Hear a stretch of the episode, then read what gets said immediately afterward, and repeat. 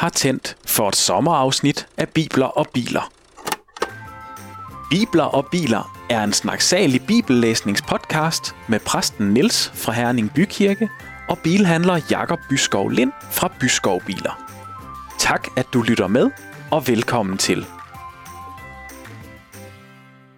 Hej Niels. Ja, hej Jakob. Og endnu en gang velkommen her i mit fortelt. Ja, det er dejligt. Og til lyden af pumpedyse diesler, så bliver det jo ikke bedre. Nej, der er lidt af hvert, der kører her rundt om. Ja, så kommer der lidt mere med end bare vores to stemmer. Så er det simpelthen bare resten af campingpladsen her, der får lov at være med. Ja, det er sådan et fællesskabsprojekt, det her. Og har du så også lyttet sidste afsnit, så ved du, at de to afsnit, de er simpelthen optaget samtidig. Det er de. Men det har vi også lovet. Eller i hvert fald proklameret, at vi optager mere end et. Altså det kan godt ske. Ja. For sådan er det i sommerferien, så kan vi nemlig også få lov at holde fri. Ja, det er jo forkert. Det gør heldigvis ikke bibelteksten mindre aktuel. Det gør det nemlig nej. Niels, hvor mange år har du været på bibelcamping? Har du sådan været det altid? Eller hvordan er det? Det er faktisk lidt et svært spørgsmål at stille, fordi jeg vil egentlig sige, at jeg har haft relation til at tage på bibelcamping lige siden jeg var meget lille. Alle 60 år, ja. Ja, men jeg kommer ikke ud af en familie, der sådan på den måde var på mange bibelcampings, og det handlede lidt om, at min far var sognepræst, selv i et landsogn, og det der med masser af måneders ferie til også at lave bibeltimer på bibelcampings, det var noget, han tog ud og gjorde om aftenen, så tog han afsted selv, og nogle gange var jeg med, og andre gange så var det 3 dage med familien, hvor far han arbejdede helt vildt, og så tog vi hjem igen. Okay.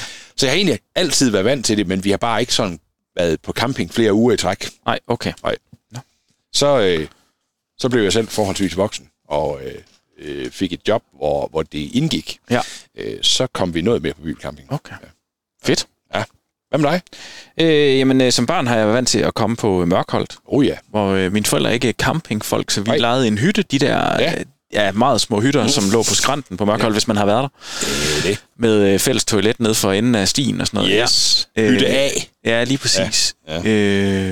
Og det var rigtig godt, og jeg havde nogle gode venner der og lærte den. Ja, det var helt vildt godt, kan jeg huske. Ja. Det kan noget.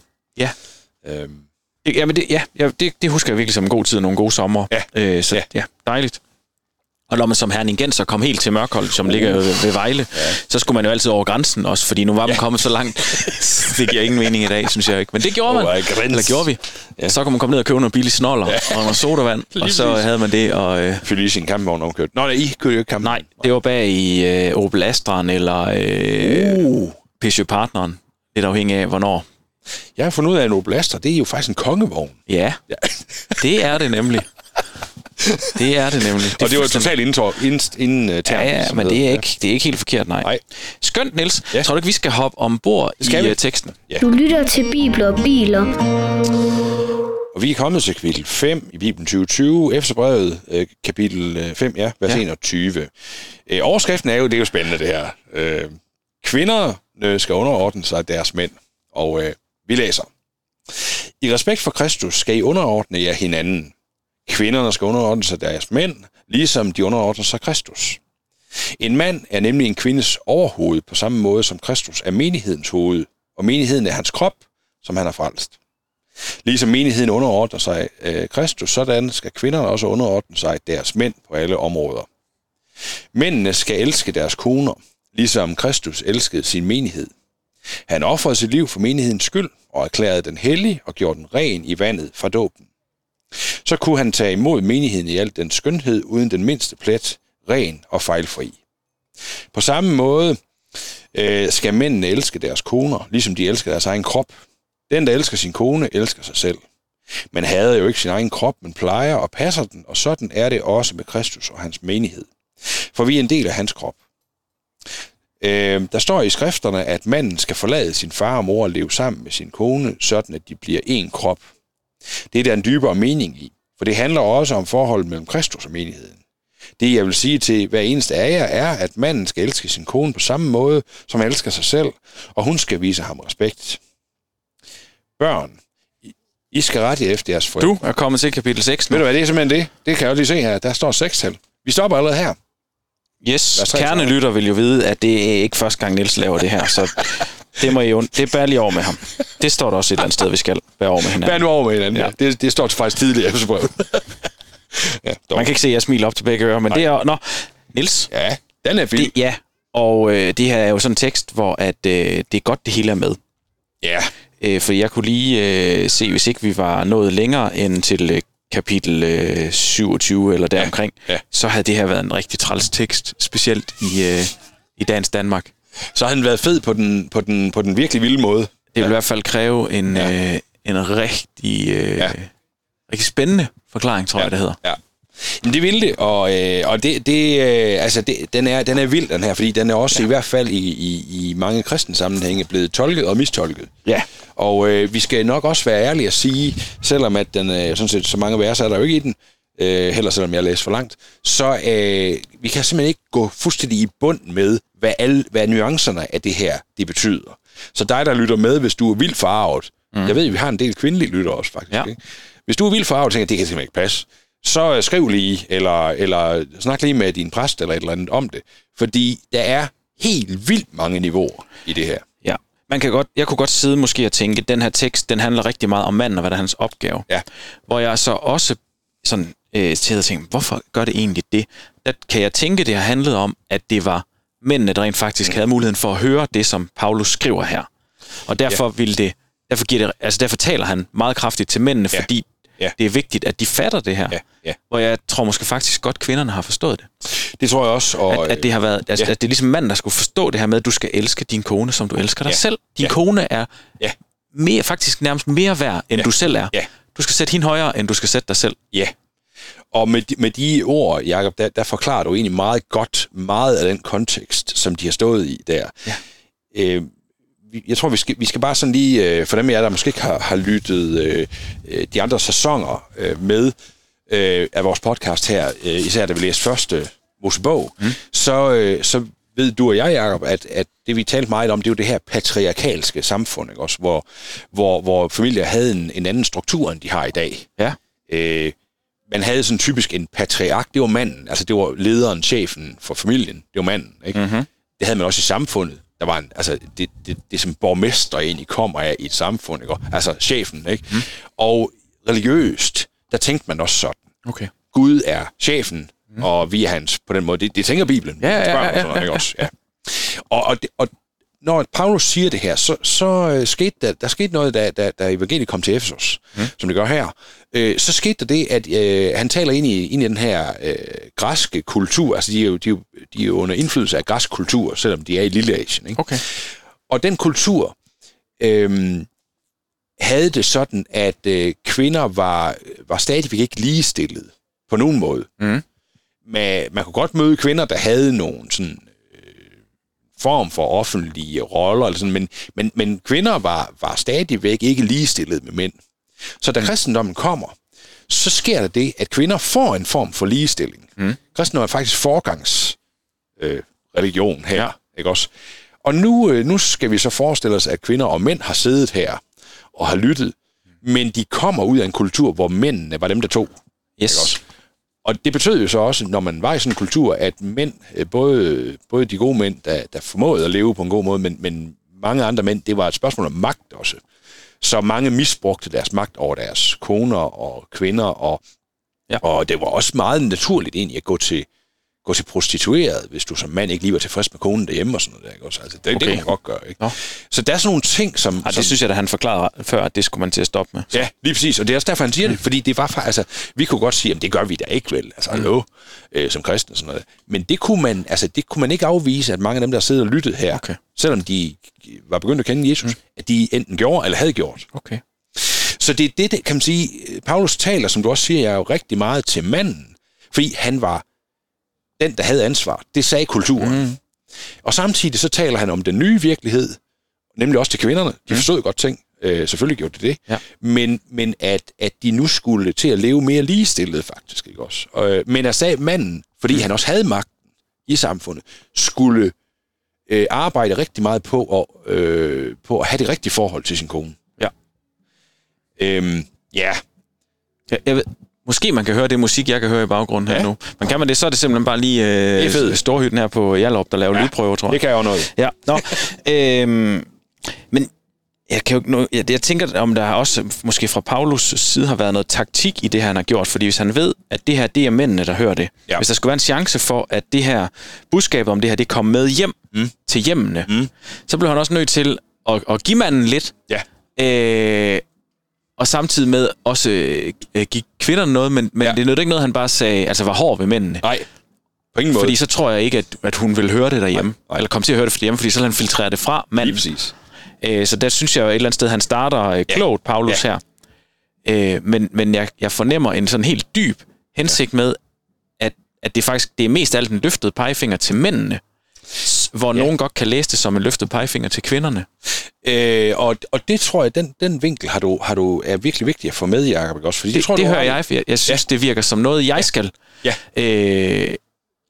Som jeg skal tage meget mere seriøst, end min kone Maria ville skulle, hvis det var til os, det her var skrevet. Ja.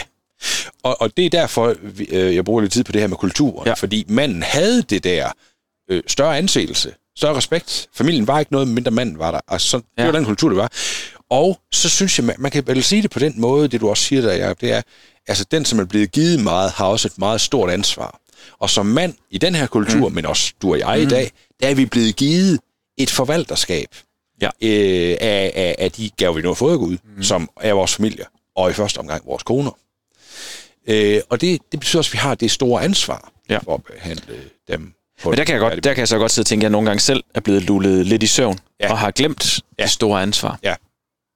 Det er rigtigt, og jeg tror også, vores... Men måske lige så meget ansvar også for at tage snakken med min kone om, hvad gør vi derhjemme, men at jeg også... Jeg har faktisk en...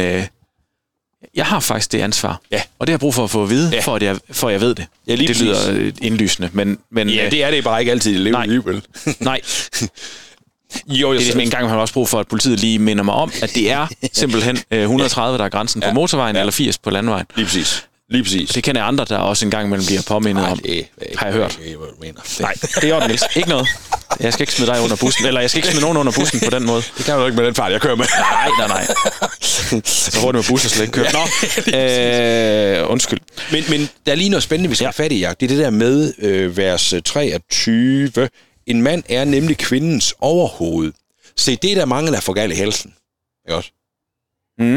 Fordi, hvad er det for noget i vores ligestilling? Der er ikke nogen overhoved og alt muligt andet. Ikke? Også i vores samfund, i sådan et vestligt, sekulariseret samfund som det danske. Du bruger sådan nogle spændende ord der igen. I sådan et samfund som det, vi har. Hvor kirke og stat ikke hænger så meget sammen. Det er sådan, for eksempel... Men det kan sekulariseret betyder? Jo, sekularisering betyder jo, at religiøsiteten, troen, er kommet ud af det, både det offentlige rum, men også det private rum. Altså, vi er ikke på den måde særlig troende mere, vel? Altså i samfundet. Okay. Der er andre værdier. Ja. I sådan et samfund, hvor alt handler om ligestilling og min ret og sådan noget der. Ja. Så det der med, at nogen er overhovedet, det har vi, det er bare... Det er min oplevelse, at vi i Vesten har det. At det er vi dårligt til. Ja. Ved ikke også. Altså, det forstår jeg også godt. Og noget af det, som jeg sådan bare tror, vi skal bare lige vende, det er det her med, der er tale om en kærlig formaning her. Paulus, han er i gang med noget kærligt. Noget med at sætte noget på plads kærligt, ikke også? Fordi hvis alle mænd, de nu levede som et billede af Kristus, som det er det, han kalder mændene til at gøre, jamen så er det også fantastisk, tror jeg, at være kone. Fordi så er man som overhoved jo Kristus lig. Altså, så lever man jo i kærlighed. Og kærligheden ønsker jo at bygge andre op, løfte andre op. Ja. Men det ændrer ikke ved, at altså, fra Kristus til os, der er han overhovedet. Og det er hans kærlighed, der løfter mig op. Det er det, min tro baserer sig på. Jeg skal ikke præstere det, vel? På samme måde, der skal jeg som mand også elske min kone på den måde.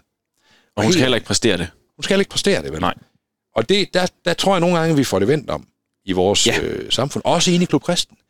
Hun kunne da godt lide... Og det er også derfor, jeg mener, at den sidste halvdel af den her tekst er kæmpe vigtigt. Ja. Men den står der til sidst, for ellers så tror jeg som ikke, man havde fået mændenes opmærksomhed dengang. Det tror jeg ikke. Jeg er helt enig.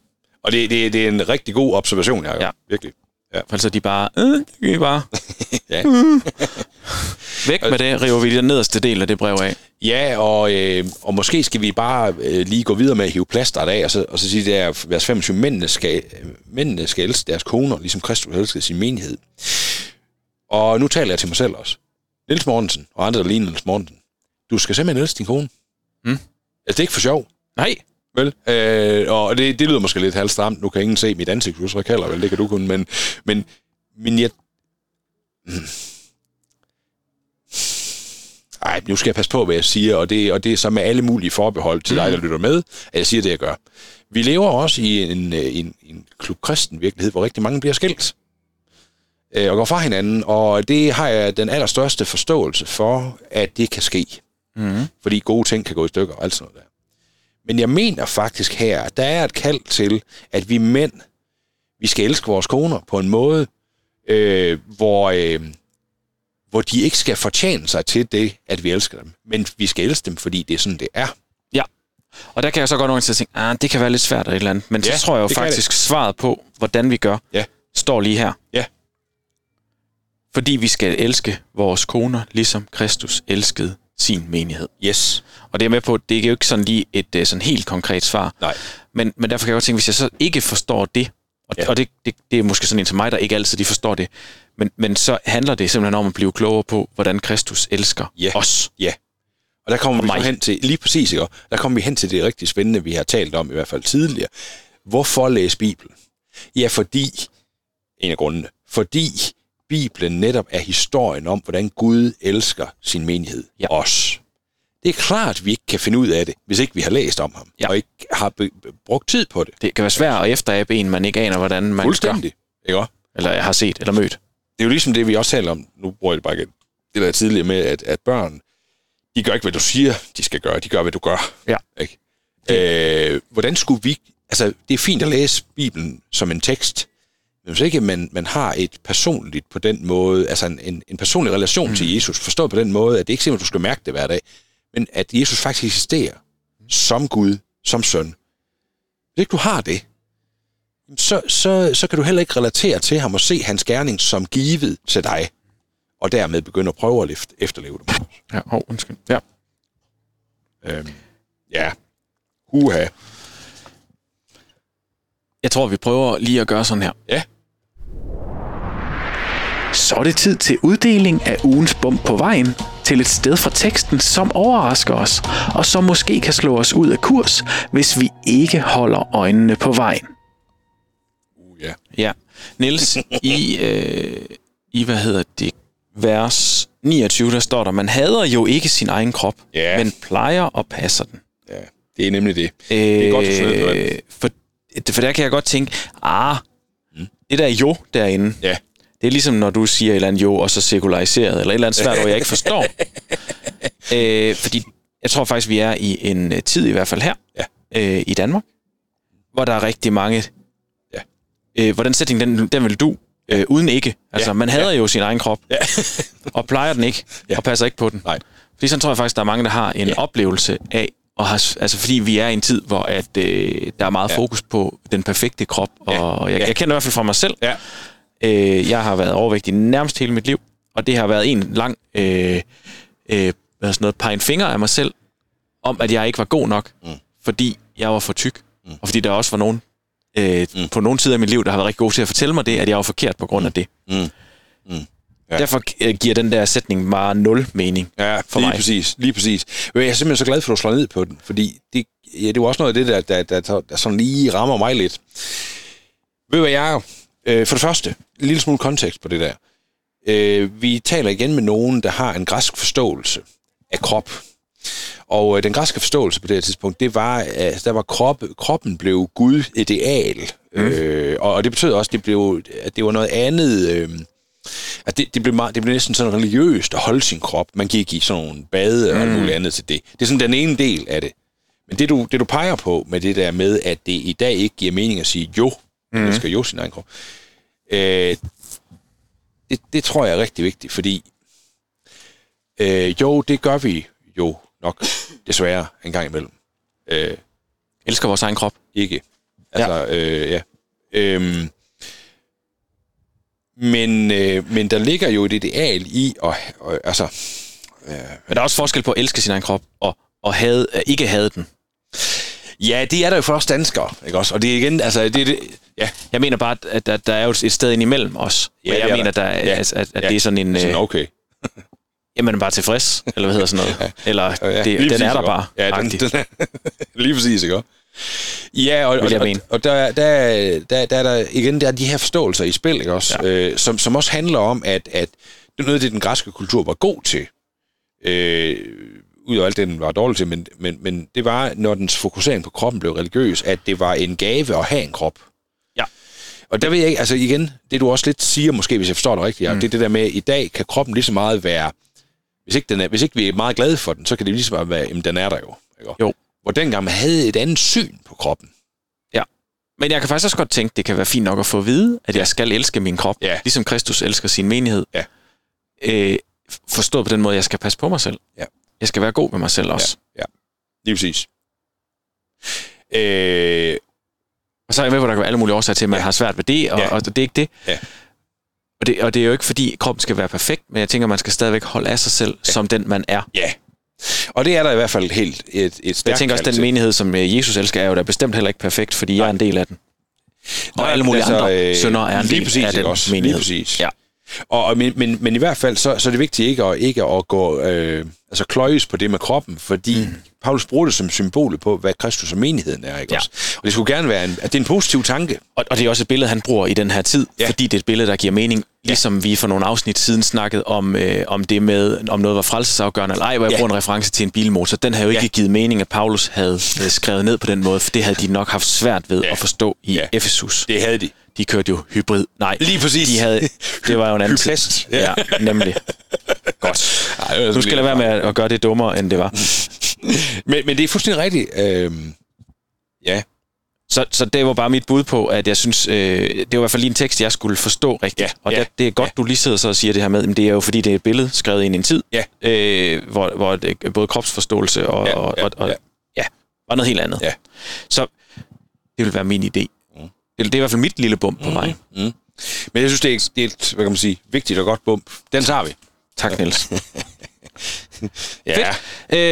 Så skal jeg lige tænke mig om her, fordi vi skal trykke på den der. Ja. Og det er jo for kendere lyden af, at vi er nået derhen til, hvor vi lige skal have afgjort, hvem der er klogest på noget, som der egentlig måske ikke er så vigtigt at vide noget om. Og du imponerede mig jo gevaldigt i sidste afsnit ved at vide noget om det der fly, hvor jeg tænkte, nu havde jeg dig. Det havde jeg ikke.